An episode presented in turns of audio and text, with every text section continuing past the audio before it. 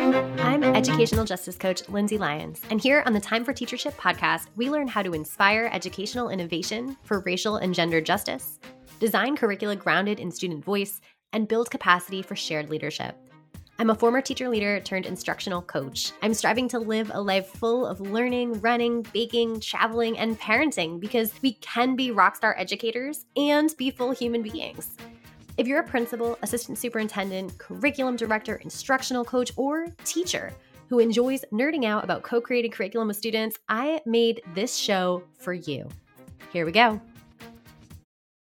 In this episode, we are kicking off season three of the Time for Teachership podcast, and we're going to talk about all the things that are new and exciting this season. Welcome, everyone, to episode 88. It is nuts that we are nearing the 100 episode mark. That's going to be a really fun one. For today, I want to talk to you about all of the new and exciting things that are happening in season three. We're going to continue with so many great things we've been doing in the first two seasons and have a renewed focus and some exciting new things that are happening in season three. So, let me tell you about those. First, we are now part of the Teach Better podcast network. I've been blogging with Teach Better for a year or so now. Really excited to dive deeper into this family. And there are benefits for you as listeners to being part of this network. For example, next weekend, by the time this airs, I will be going to the Teach Better conference. So I've avoided in person conferences since the pandemic started being pregnant and then having a small child, it makes me a little nervous to be around lots of people. However, I may equip myself with my mask and go to this one because the 2022 Teach Better Conference this October 14th to 15th, which is next weekend as of this recording, if you're listening when this airs, is in Akron, Ohio, and I am very excited for it. So, the benefit that you get by this Time for Teachership podcast becoming part of the Teach Better podcast network is if you want to attend, you get $50 off your ticket when you register. So head over to www.teachbetterconference.com slash register. That's teachbetterconference.com slash register. And you can use our special code just for this podcast's listeners. That is teachership 22.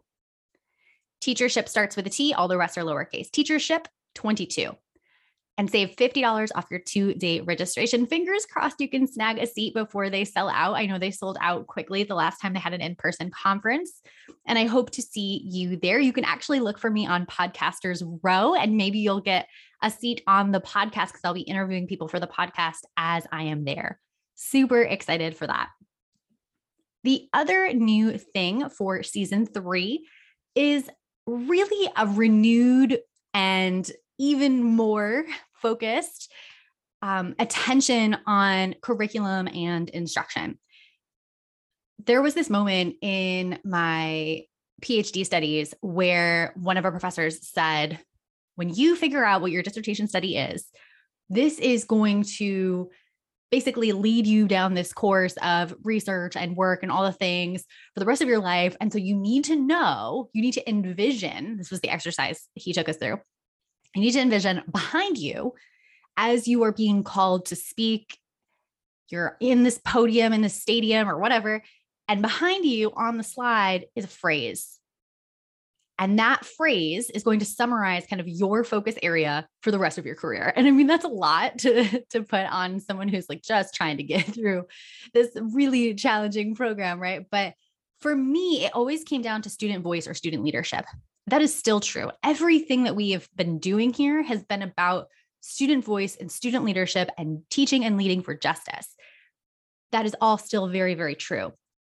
The thing I want to focus on this season is curriculum in a way that integrates and leverages that student voice, that student leadership, and also from an instructional lens and from a leader lens.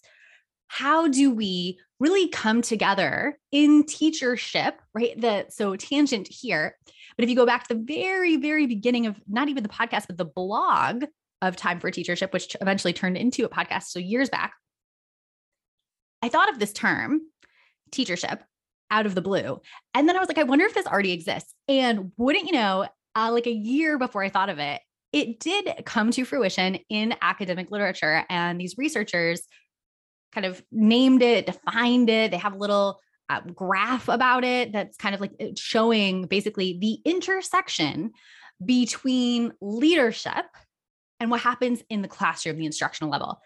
So they're basically saying like teachers can be leaders and leaders have to still be intimately connected to the classroom in and out, familiar with the pedagogy, coaching on the pedagogy, right? And there is this connection and kind of um, integration and an ongoing kind of almost like a, a blurring of the lines between leadership and, and what goes on in the classroom or instruction. I also love um, Safir and Dugan's uh, book Street Data. They talk about pedagogy of student voice.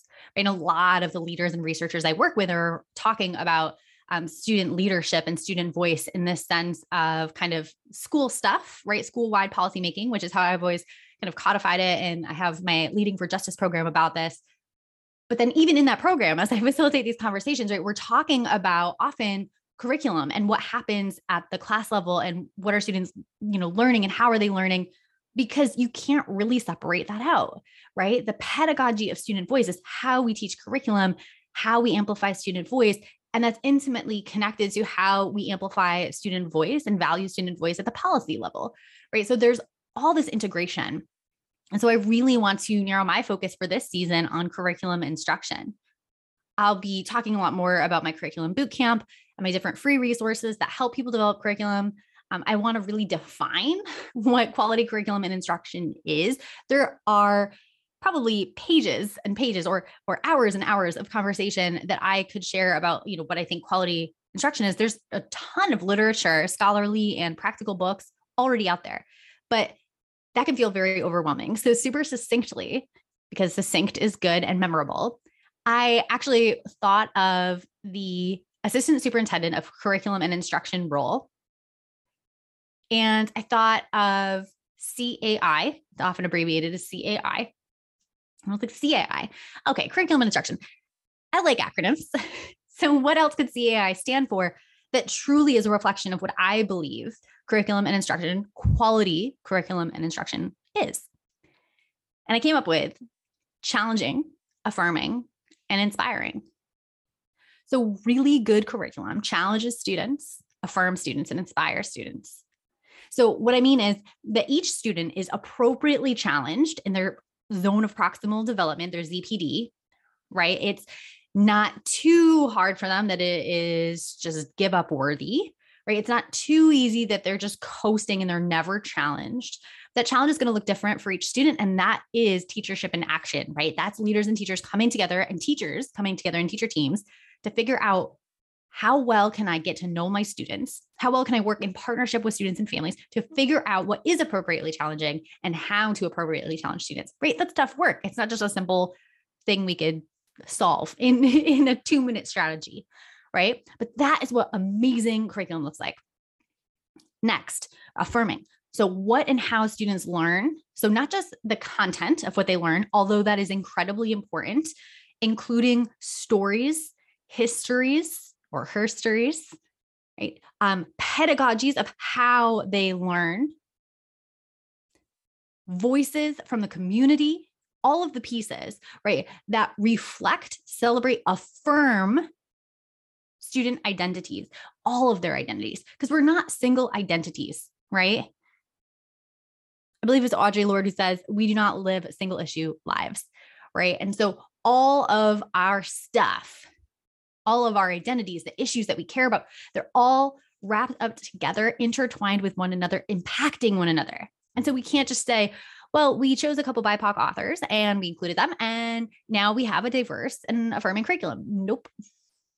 Nope. so we need to get to know our students. We need to get to know all of their identities we need to think about the identities that are not present in the room, right? So if we have a very monolithic group of students, and again, we all hold different identities. So I would argue that no one's completely monolithic, but maybe in a particular way, uh, religiously, everyone in the class is is of the same religion. Racially, everyone in the class is identifying or identified and racialized as the same race. Um, maybe you teach at uh, uh, all girls school or something, right? And so everyone is identifying as female in that school. Hey everyone, just a quick reminder that your free resource for this episode is your quiz, which will help you figure out which stage of curriculum development you're in. Grab it at lindsaybethlyons.com slash blog slash 88. Now back to the episode. As you think about kind of these monolithic group or monolithic appearing groups, when you look at just the one identity, you need to also think about the windows, right? Windows, mirrors, sliding glass doors, Dr. Rudine Sims Bishop. Where can we have more windows, right? Um, Afrika Afeni Mills, who I'm hoping to have back on the podcast. She was on the podcast earlier, uh, season one, I think. Um, check out that episode for sure. But I hope to have her on to talk about her newest book, Open Windows, Open Minds, that is specifically talking about white students who need the windows into stories, experiences, voices, identities that are racialized as Black and Brown, right? So, affirming of all identities, right? Students should feel affirmed. They should have a perception of safety. Again, only students can determine that they are safe in their classes. We can't determine that for them or declare that a safe a space is safe, but they should perceive, we should do everything we can to perceive, have them perceive that they are safe and that their identities are affirmed there is nothing wrong with them for who they are. In fact, they are celebrated and differences are valued and explored. And examples of people with those identities and experiences that relate to those identities are held up and discussed and explored within the curriculum, not just a poster on the wall or a diversity statement on a website. Again, super challenging, not something we could fix in two minutes, but that is what it means to be affirming. And then it's so engaging. Students are inspired. This is the last piece inspiring to create something new. And here's the kicker for a real audience beyond the teacher and beyond the purpose of a grade. They are inspired. So, yes, they're engaged. Yes, they're participating in class discussions, they're doing all the things, completing assignments, but they are inspired. They are pumped to create something that is innovative, that is new, that serves a purpose in the community. It, it solves or addresses an issue, right? Something really, really cool that only they could do, right? Their creative juices are flowing. So, again, curriculum and instruction that is absolutely just amazing, the ideal to me, challenges, affirms, and inspires students. And so, on a very basic level, we can kind of ask ourselves is that what my curriculum looks like? Is that what my district or my school's curriculum look like? And if not, what can I do about it? And I'm getting there. I'm going to help you out with that. The next piece that's kind of new or kind of a new uh, newer focus for this season specifically is I want to learn for and from district curriculum leaders. Of course, school level leaders is going to be valuable for you. Individual teachers and department leads, definitely valuable for you as well. But I want to really focus on the district systems and structures because when we have those in place, the individual schools and then the individual departments and teams and teachers are going to be better supported. When we can learn and grow in community, when we can make a change to the way we grade, for example, or we're transitioning to um, you know, standards based assessments or project based learning. We haven't done that before. Way easier to do when everyone's doing it. There's a ton of support for it. Our leaders are acting as the buffers for the parents who are potentially upset about it or have questions about it, right? And, and teachers don't have to be um, inundated with all of that. When we have a culture of learning together and visiting someone else's classroom who's really got it down, right? And excitedly talking about and, and creating space for creating this new curriculum or um, developing this new thing and, and checking in and seeing how it's going within our PLC groups. That is going to make life so much easier than one teacher trying to go it alone and change what they do. Possible? Yes, absolutely. I've been that teacher, but I've also been part of a community, a, a school where everything was in place, or many of the things were in place to allow me to do that work better. And it was so much less of a struggle. It was so much more fulfilling and still challenging, yes, but it didn't feel like I was banging my head against a wall every day. Right? And so that's really critical and why we want to really focus on district leaders. So I'll be interviewing a lot of district leaders. I'll also be doing more how to solo shows. I'm going to bring more of those back. We've had a lot of guest episodes in the past season while I was out on parental leave. And then also want to do some case study episodes. So bringing in teachers or departments who have created challenging, affirming, inspiring units, some of whom who've been in my curriculum boot camp and can speak to that process of design, um, what they did afterwards, the pre-work that might have been nice to do before, or they did do before, right? All the all the pieces, all the things you might be wondering. And finally, I told you I'd come back to this. You know, how do you determine where you are in this curriculum development journey as a school, as a district, even as an individual teacher? But what stage of this process am I in? What should I do right now? Because that's going to look super different depending on what you're currently doing. And ultimately, we're going to the same place, but what you're currently doing and what you've um, currently been struggling with your next step is going to look different. Right. I often ask for guests, you know, what is a next step you would recommend to people? And it's hard to ask that question when you're in different places. So I have a new, completely new freebie for you. I developed this for leaders. It can also be helpful for teachers as well. So you can just take it through the lens of individually, where do you fit? Because it asks, you know, where are the majority of your teachers for all the questions? Seven questions. It will tell you which of the four stages most of your teachers are in. And then when you get the results, you don't only get the stage, you will get the stage, but it also gives you, based on this stage that you're in right now, or the majority of your teachers are in right now, here are several next steps that you can take, that you can support teachers to take. And here are several resources, the vast majority of them free for you as leaders to consume, and some that are directly shareable with teachers that are going to help them immediately. You can grab this in the show notes. You can also go to bit.ly, that's bit.ly slash curriculum quiz, all lowercase, bit.ly slash curriculum quiz. I am so excited to hear how your experience of this quiz is, to hear if the resources are valuable. I'm taking all the feedback on it. Brand new resource for you. Super pumped to hopefully help you out and really move the needle on your curriculum development this year. We are all in this together. So, again, feedback welcome. Share this with other folks who might find this valuable. If you have a another assistant superintendent of curriculum assessment and instruction right down the road feel free to share with them right share with your principals share with an individual teacher who is pumped about curriculum design and wants to not feel like they're on this island alone right? There is a community here for them. We're going to challenge each other and grow together this season. And I cannot wait to see what you produce. And if you take some of these ideas and put them into practice and you create this amazing stuff, let me know. Not only do I want to celebrate you, you can come on the podcast and talk about the amazing units you built. That's it for today. I am so excited for this journey. Tune in next week, and I'll talk to you then. If you're leaving this episode wanting more, you're going to love my live coaching intensive curriculum bootcamp. I help one department or grade team create feminist, anti racist curricula that challenges, affirms, and inspires all students.